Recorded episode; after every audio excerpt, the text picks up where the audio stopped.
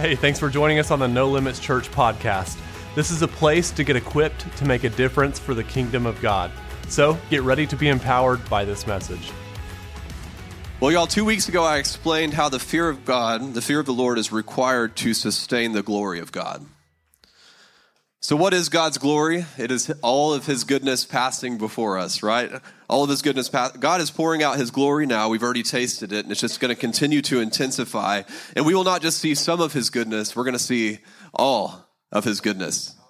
Can you imagine that? No, you can't.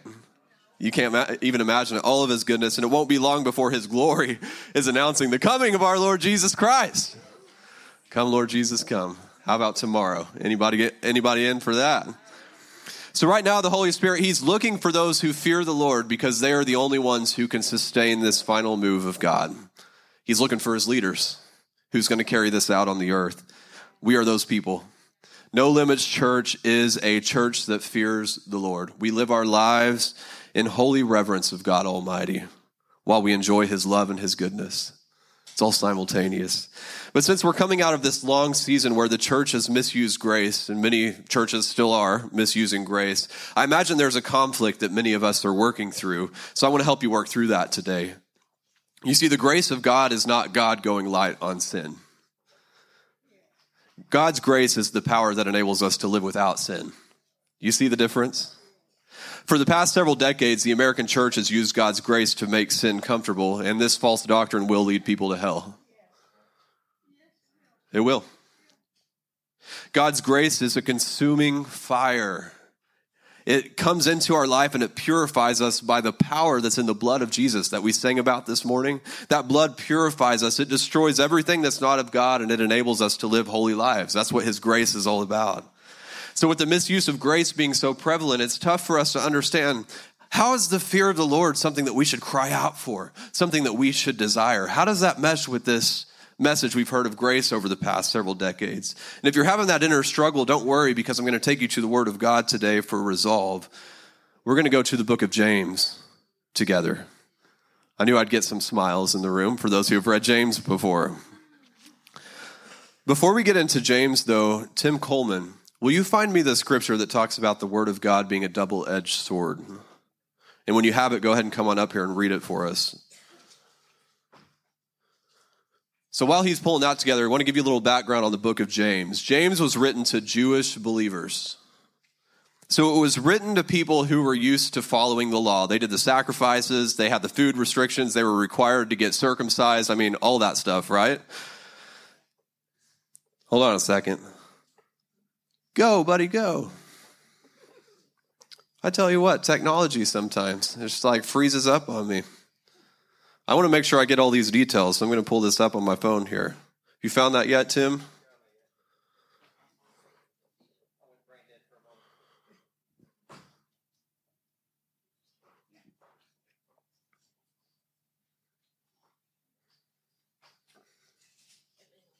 All right, so the book of James, written to Jewish believers. Apparently, I just totally messed that up. Let's have Tim read this, and I'll find what I'm looking for. Hebrews 4:12 For the word of God is living and powerful and sharper than any two-edged sword piercing even to the division of soul and spirit and of joints and marrow and is a discerner of the thoughts and intents of the heart.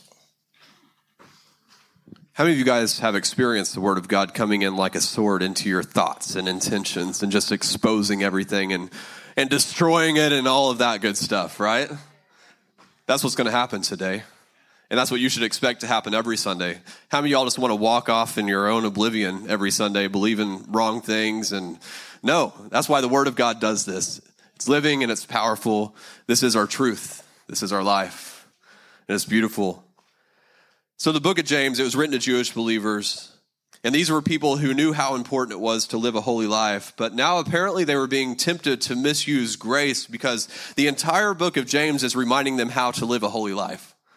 The people who knew how to live a holy life, they knew how to follow the law. And now James is reminding them to live a holy life. Isn't that interesting? After they heard about Jesus because they were tempted to misuse grace. Oh, now that we have this grace, we get to ha- have freedom and do the things that we want to do and just kind of satisfy the desires of the flesh, right? So he was reminding them in the book of James to fear the Lord, saying, Hey, reverence God by the way that you live. So we're going to read James together today. How many of y'all are excited? So if you have your Bible open to the book of James, we're going to read it all the way through.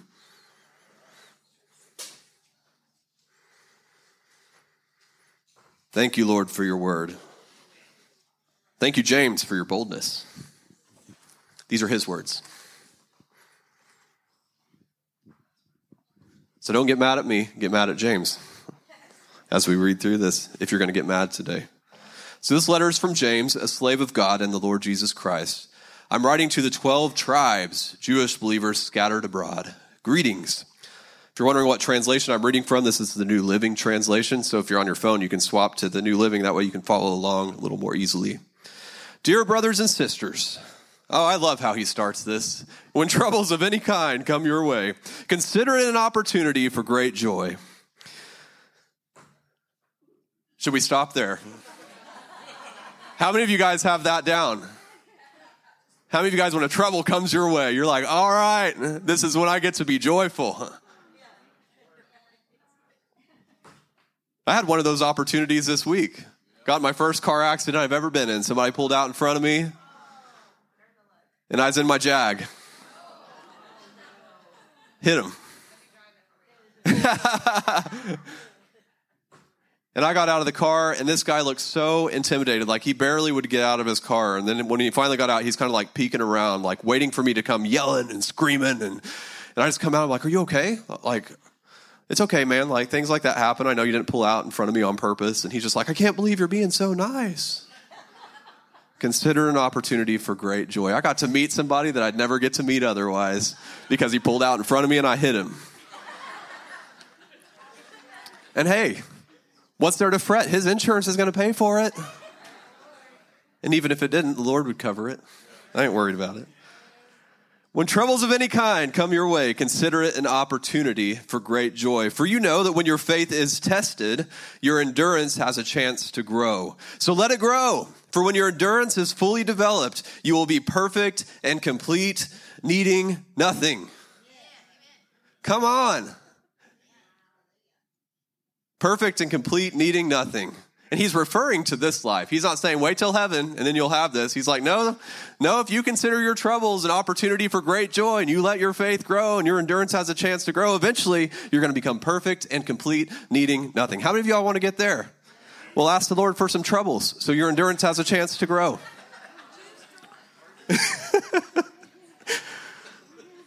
if you need wisdom, ask our generous God and he will give it to you. Woo, we love to say that one just by itself, but let's keep reading. He will not rebuke you for asking. We love that part too. But when you ask him, be sure that your faith is in God alone. Do not waver, for a person with divided loyalty is as unsettled as a wave of the sea that is blown and tossed by the wind. Such people should not expect to receive anything from the Lord. Their loyalty is divided between God and the world, and they are unstable in everything they do. He's generous with his wisdom, but there is a requirement. Your faith must be in God alone. If you're going back and forth between God and the world, you're going to be missing his wisdom. It don't come until you dedicate your life to the Lord. Believers who are poor have something to boast about, for God has honored them. And those who are rich should boast that God has humbled them. They will fade away like a little flower in the field. Thanks. That's so good. The hot sun rises and the grass withers, the little flower droops and falls, and its beauty fades away. In the same way, the rich shall fade away with all of their achievements. Don't live your life for achievements. God blesses those who patiently endure testing and temptation. Man, he's just going to double down. God blesses those who patiently endure testing and temptation. How we would rather read that, right? God rescues those from all testing, and He keeps you out of it and gives you a perfect, carefree life. Oh, dang it. That's not what it says, though. God blesses those who patiently endure testing and temptation. He's going to see how patient you are. Anybody been there? Y'all are quiet. Afterward, they will receive the crown of life that God has promised to those who love him. And remember, when you're being tempted, do not say, God is tempting me. God never tempted anybody to do wrong, and He never tempts anyone. God is never tempted to do wrong, and He never tempts anyone else. Temptation comes from our own desires, which entice us and drag us away. These desires give birth to sinful actions, and when sin is allowed to grow, it gives birth to death. God ain't tempting you. By golly, that comes right from inside your own self. But we have a chance to stop it. For every temptation, He provides a way out. We don't have to let it drag us away. We don't have to let it give birth to sinful actions. And we sure don't have to let sin grow to where it leads to death. He's not talking about physical death either. He's talking about eternal death. Hell, if you allow sin to grow in your life, it'll lead you away from God and you'll end up in hell. That's the danger, and that's why the scripture teaches us to warn each other. When you see somebody caught up in sin in the body of Christ, you warn them and you rescue them out of it. Because we can't allow sin to grow. Anybody want to take that risk? I sure don't.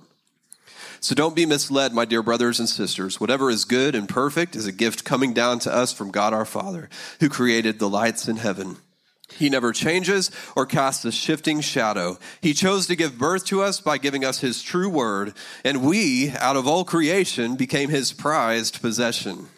These are the kinds of things that you need to read if you're struggling to worship, like some of us were this morning. And I get it. We all have those struggles, right? We just get caught up in this life, we get distracted, and we don't spend enough time thinking about how God sees us, how God chose us, how God considers us his prized possession. I mean, all these incredible things. Fix your thoughts on things above, and you won't have a problem praising. Fix your thoughts on the things of this world, and you're going to always struggle when you come in here with your feelings. Understanding this, my dear brothers and sisters, you must all be quick to listen, slow to speak, and slow to get angry. Human anger does not produce the righteousness God desires. So get rid of all filth and evil in your lives and humbly accept the word of God, that, the word that God has planted in your hearts, for it has the power to save your souls. Oh, but don't just listen to God's word. You must do what it says. Otherwise, you're only fooling yourselves. For if you listen to the word and you don't obey, it's like glancing at yourself in a mirror. You see yourself, walk away, and forget what you look like. But if you look carefully into the perfect law that sets you free, and if you do what it says and you don't forget what you heard, then God will bless you for doing it. If you claim to be religious, but don't control your tongue, you are fooling yourself, and your religion is worthless. Pure and genuine religion in the sight of God the Father means caring for the orphans and widows in their distress and refusing to let the world corrupt you. I know a lot of woke churches that they love the first part of that verse, caring for the orphans and widows, which is so important, but they forget the and refusing to let the world corrupt you. My dear brothers and sisters, how can you claim to have faith in our glorious Lord Jesus Christ if you favor some people over others. Uh, for example, in case you don't know what he's talking about, he's going to give you an example. Suppose someone comes into your meeting dressed in fancy clothes and expensive jewelry, and another comes in who is poor and dressed in dirty clothes. If you give special attention and a good seat to the rich person, but you say to the poor one, you can stand over there or else sit on the floor, well, doesn't this discrimination show that your judgments are guided by evil motives? Listen to me, dear brothers and sisters. Hasn't God chosen the poor in this world to be rich in faith? Aren't they the ones who will inherit the kingdom he promised to those who love him? But you dishonor the poor. Isn't it the rich who oppress you and drag you into court? Aren't they the ones who slander Jesus Christ, whose noble name you bear? Yes, indeed. It is good when you obey the royal law that is found in the scriptures love your neighbor as yourself. But if you favor some people over others, you are committing a sin. You are guilty of breaking the law. Context is interesting here because if you know anything about Jews, they're usually very wealthy. very they, they got it down. They understand God's promise of wealth. But apparently they were having a problem with the newbies coming in who weren't wealthy. Maybe some Gentiles. He's going to give us some more clarity on this whole wealth thing here in a little bit. For the person who keeps all of the laws except for one is as guilty as a person who has broken all of God's laws. For the same God who said, You must not commit adultery, also said, You must not murder. So if you murder someone but do not commit adultery, you have still broken the law. So whatever you say or whatever you do, remember that you will be judged by the law that sets you free. uh, that just seems like a contradiction, doesn't it? You will be judged by the law that sets you free. He's talking about sets you free from sin. There will be no mercy for those who have not shown mercy to others. But if you have been merciful, God will be merciful when he judges you.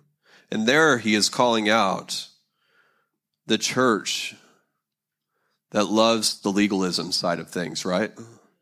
They are so quick to call people out on sin and they're not merciful at all. There's no forgiveness, there's no grace, there's no patience. There's like, you messed up, get out of here. That's who he's talking to.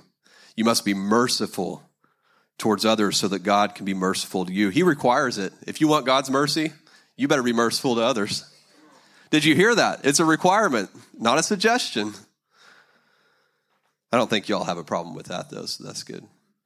What good is it, dear brothers and sisters, if you say you have faith but don't show it by your actions? Can that kind of faith save anyone? Suppose you see a brother or sister who has no food or clothing and you say, Goodbye and have a good day, stay warm and eat well. But then you don't give that person any food or clothing. What good does that do? So you see, faith by itself isn't enough. Unless it produces good deeds, it's dead and useless. When you believe in Jesus, you follow Jesus. Now, someone may argue some people have faith, others have good deeds. Who's going to argue that? Some people have faith, others have good deeds. As if you can't have both. I, I, don't know. I just find that funny. I'm like, who's going to argue that? I guess some people were arguing that. But I say, how can you show me your faith if you don't have good deeds? I'll show you my faith by my good deeds. You say you have faith, for you believe that there is one God. Well, good for you. Even the demons believe this, and they tremble in terror. The demons fear the Lord. And we don't. How foolish. Can't you see that faith without good deeds is useless? Don't you remember that our ancestor Abraham was shown to be right with God by his actions when he offered his son Isaac on the altar? You see, his faith and his actions worked together. His actions made his faith complete. And so it happened, just as the scriptures say Abraham believed God, and God counted him as righteous because of his faith. He was even called the friend of God. So you see, we are shown to be right with God by what we do, not by faith alone. Rahab the prostitute is another example. She was shown to be right with God by her actions when she hid those messengers and sent them away safely by a different road. Just as the body is dead without breath, so also faith is dead without good works. Dear brothers and sisters, not many of you should become teachers in the church, for we who teach will be judged more strictly. Indeed, we all make many mistakes, for if we could control our tongues, we would be perfect and could also control ourselves in every other way. We can make a large horse go wherever we want to by means of a small bit in its mouth, and a small rudder makes a huge ship turn wherever the pilot chooses to go, even though there are, the winds are strong. In the same way, the tongue is a small thing that makes grand speeches, but a tiny spark can set a great forest on fire. And among all the parts of the body, the tongue is a flame of fire. It is a whole world of wickedness, corrupting your entire body. It can set your whole life on fire, for it is set on fire by hell itself. People can tame all kinds of animals, birds, reptiles, and fish, but no one can tame the tongue. It is restless and evil, full of deadly poisons. Sometimes it praises the Lord our Father, and sometimes it curses those who have been made right in the image of God. And so blessing and cursing come pouring out of the same mouth. Surely, brothers and sisters, this is not right. Does a spring of water bubble out with both fresh and bitter water? Does a fig tree produce olives or a grapevine produce figs? No. And you can't draw fresh water from a salty spring. Watch your tongue. In other words, I recommend just being quiet until the Lord gives you something to say. If you are wise and understand God's ways, prove it. Prove it by living an honorable life, doing good works with the humility that comes from wisdom. Humility comes from wisdom. That shows you that if somebody claims to have wisdom, but they're haughty and they exalt themselves above everybody else because they're so smart, that's not God's wisdom. God's wisdom brings humility. But if you are bitterly jealous and there is selfish ambition in your heart, don't cover up the truth with boasting and lying. For jealousy and selfishness are not God's kind of wisdom. Such things are earthly, unspiritual, and demonic. For wherever there is jealousy and selfish ambition, there you will find disorder and evil of every kind. We all deal with uh, jealousy. Why did God do that in their life, but He's not doing it in mine? Selfish ambition. I'm going to do that so I can get ahead. I'm going to make this decision, even though it's not best for everybody, it's best for me.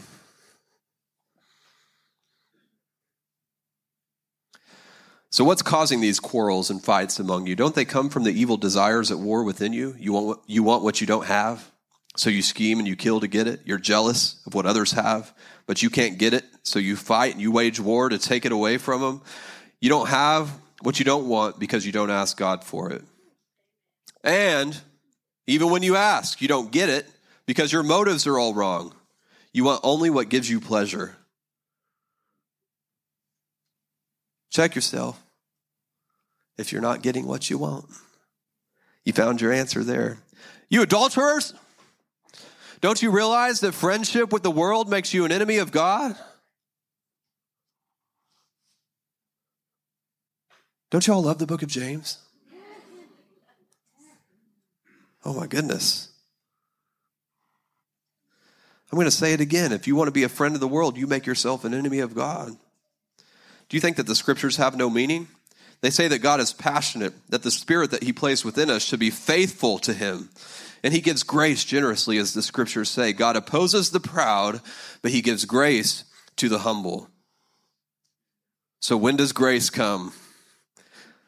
When we humble ourselves before God. When we resist the devil, he'll flee from us. Doesn't the New King James say, submit yourself to God, right? I like both of those. Submission is humility, right? You're only submitting if you're doing something that you don't want to do because your leader asked you to do it. That is submission. Submission is not whenever you do something that you like to do whenever your leader asks you to do it. That doesn't take submission. We can all do that. Submission comes whenever your leader asks you to do something. You don't want to do it, but you do it anyway, which is true humility, right? Because you're laying down your own desire to follow somebody else's desire. So humble yourself before God. Say, God, your ways are higher than mine, they're better than mine. And then you got to resist the devil and he'll flee from you. Come close to God and God, will come close to you. Wash your hands, you sinners. He's talking to the Jewish believers. Remember that. Wash your hands, you sinners. Purify your hearts, for your loyalty is divided between God and the world. I believe this is God's message for the American church right now. Wash your hands, you sinners, because your loyalty is divided between God and the world. Purify your hearts. Let there be tears for what you have done. Let there be sorrow and deep grief. Let there be sadness instead of laughter and gloom instead of joy. Humble yourselves before the Lord, and He will lift you up in honor.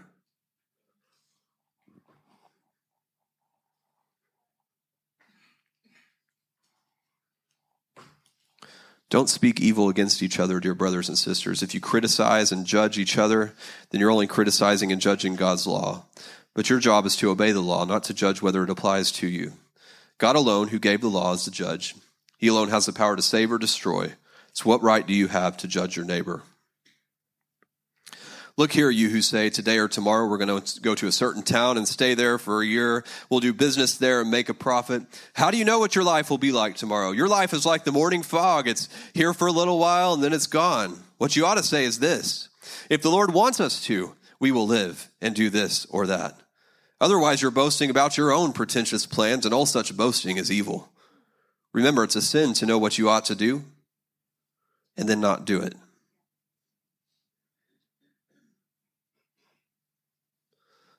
Has the Lord ever asked you to do something? And then you didn't do it because you had your own plan and you thought it was better. Yeah, me too. Repent, learn from your mistakes, and don't do it again, right? Look here, you rich people. He's going to tie it up here, the whole rich thing that we were talking about earlier. Weep and groan with anguish because of all the terrible troubles ahead of you. Your wealth is rotting away, and your fine clothes are moth eaten rags. Your gold and silver are corroded. The very wealth you were counting on will eat away your flesh like fire. This corroded treasure you have hoarded will testify against you on the day of judgment. For listen, hear the cries of the field workers whom you have cheated of their pay. The cries of those who harvest your fields have reached the ears of the Lord of heaven's armies. You have spent your years on earth in luxury, satisfying your every desire. You have fattened yourselves for the day of slaughter. You have condemned and killed innocent people who do not resist you. He defined a rich person for us. We hear him talking about rich and we think anybody who has more than minimum wage, right? Or more than enough to like pay for their own bills. Like that person's rich, right? Rich person, according to this scripture, is somebody who stores up treasures for themselves. They store it up. Isn't that what it said? The very wealth you were counting on, and that's the other thing. The very wealth you were counting, they count on their wealth. They don't count on God. Their trust is in their wealth. So you know you're a rich person, a bad rich person, according to scriptures, if you're counting on your wealth and if you're storing it up for yourself.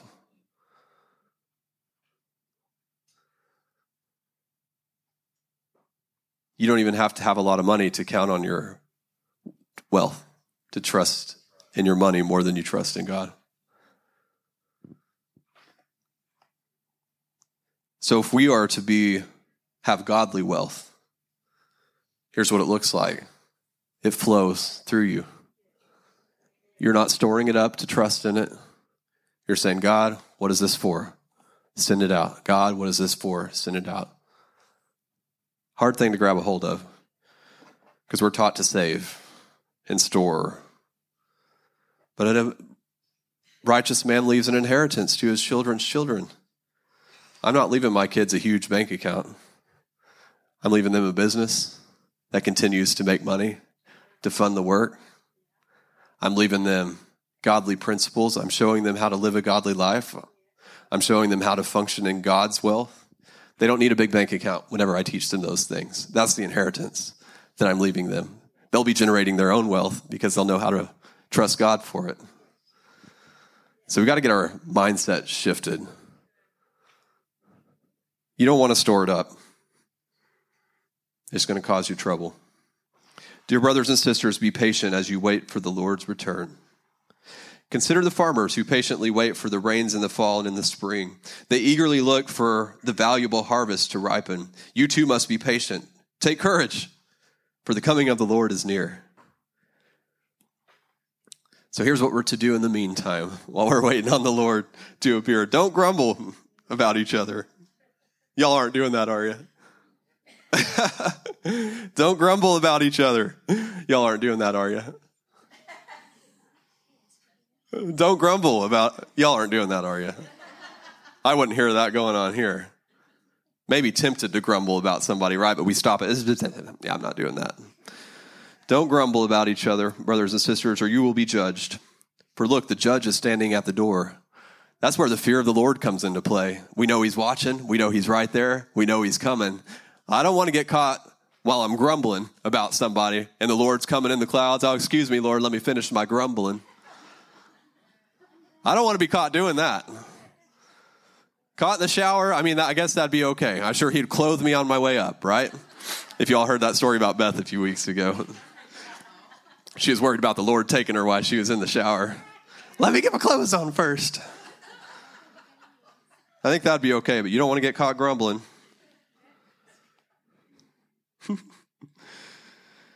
For examples of patience and suffering, dear brothers and sisters, look at the prophets who spoke in the name of the Lord. We're talking about the prophets in the Old Testament, the latter half. We give great honor to those who endure under suffering. For instance, you know about Job, a man of great endurance. You can see how the Lord was kind to him in the end, for the Lord is full of tenderness and mercy. But most of all, my dear brothers and sisters, never take an oath by heaven or earth or anything else, just a simple yes or no, so that you will not sin and be condemned. Are any of you suffering hardships? You should pray. Are any of you happy? You should sing praises. Are any of you sick? You should call for the elders of the church to come and pray over you, anointing you with oil in the name of the Lord, because such a prayer offered in faith will heal the sick, and the Lord will make you well. And if you have committed any sins, you'll be forgiven.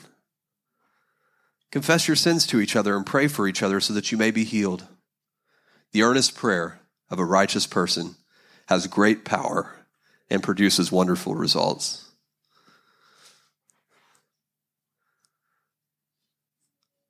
These are great instructions at the end of this book. You know what's interesting is so many of us just stay sick and we never even call the elders of the church. I want you to notice that it didn't say, wait for the elders to call you.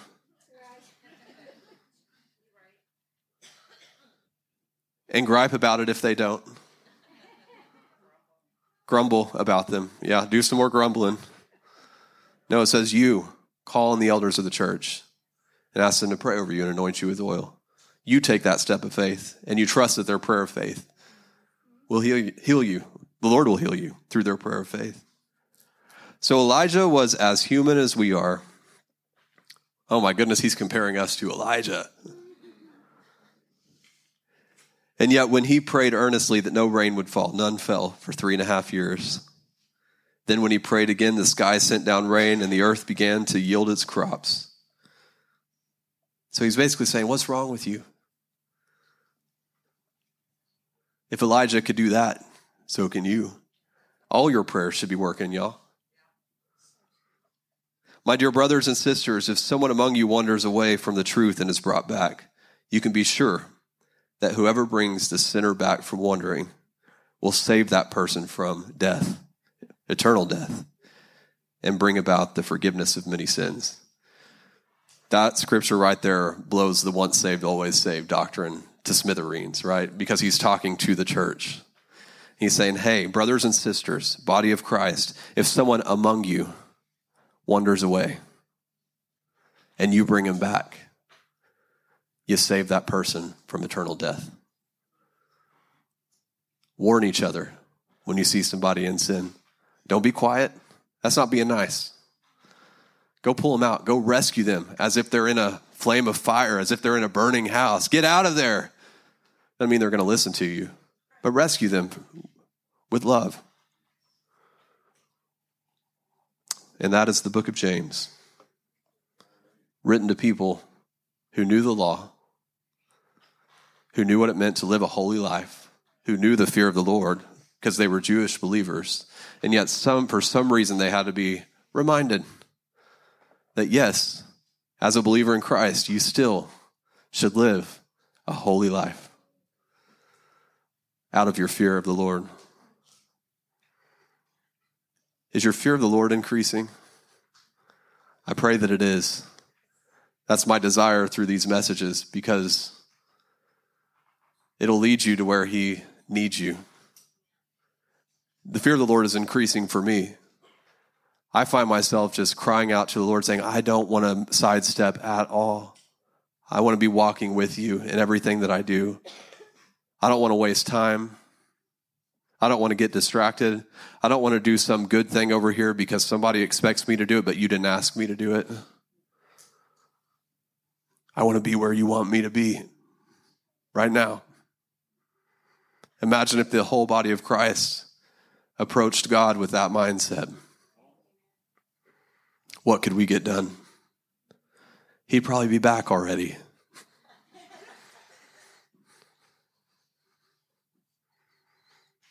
Let's pray. Lord, Holy Spirit, increase our fear of the Lord. Increase our holy reverence of God. Increase our awe of God Almighty. Help us to see Him in everything that we do. Help us to see Him everywhere that we are.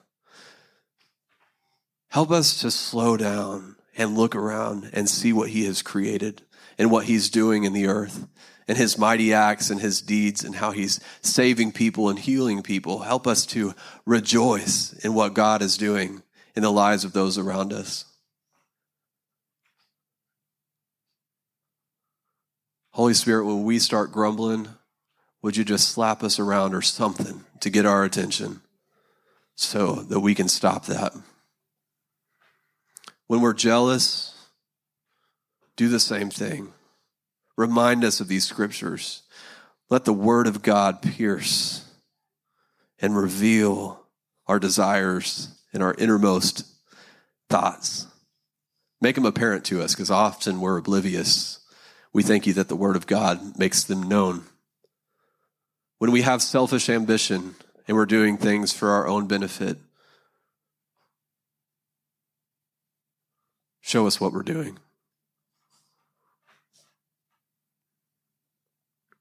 Show us how pointless it is and how evil it is so that we can refocus our attention on you. Lord, we repent of casually approaching you, of casually approaching your word.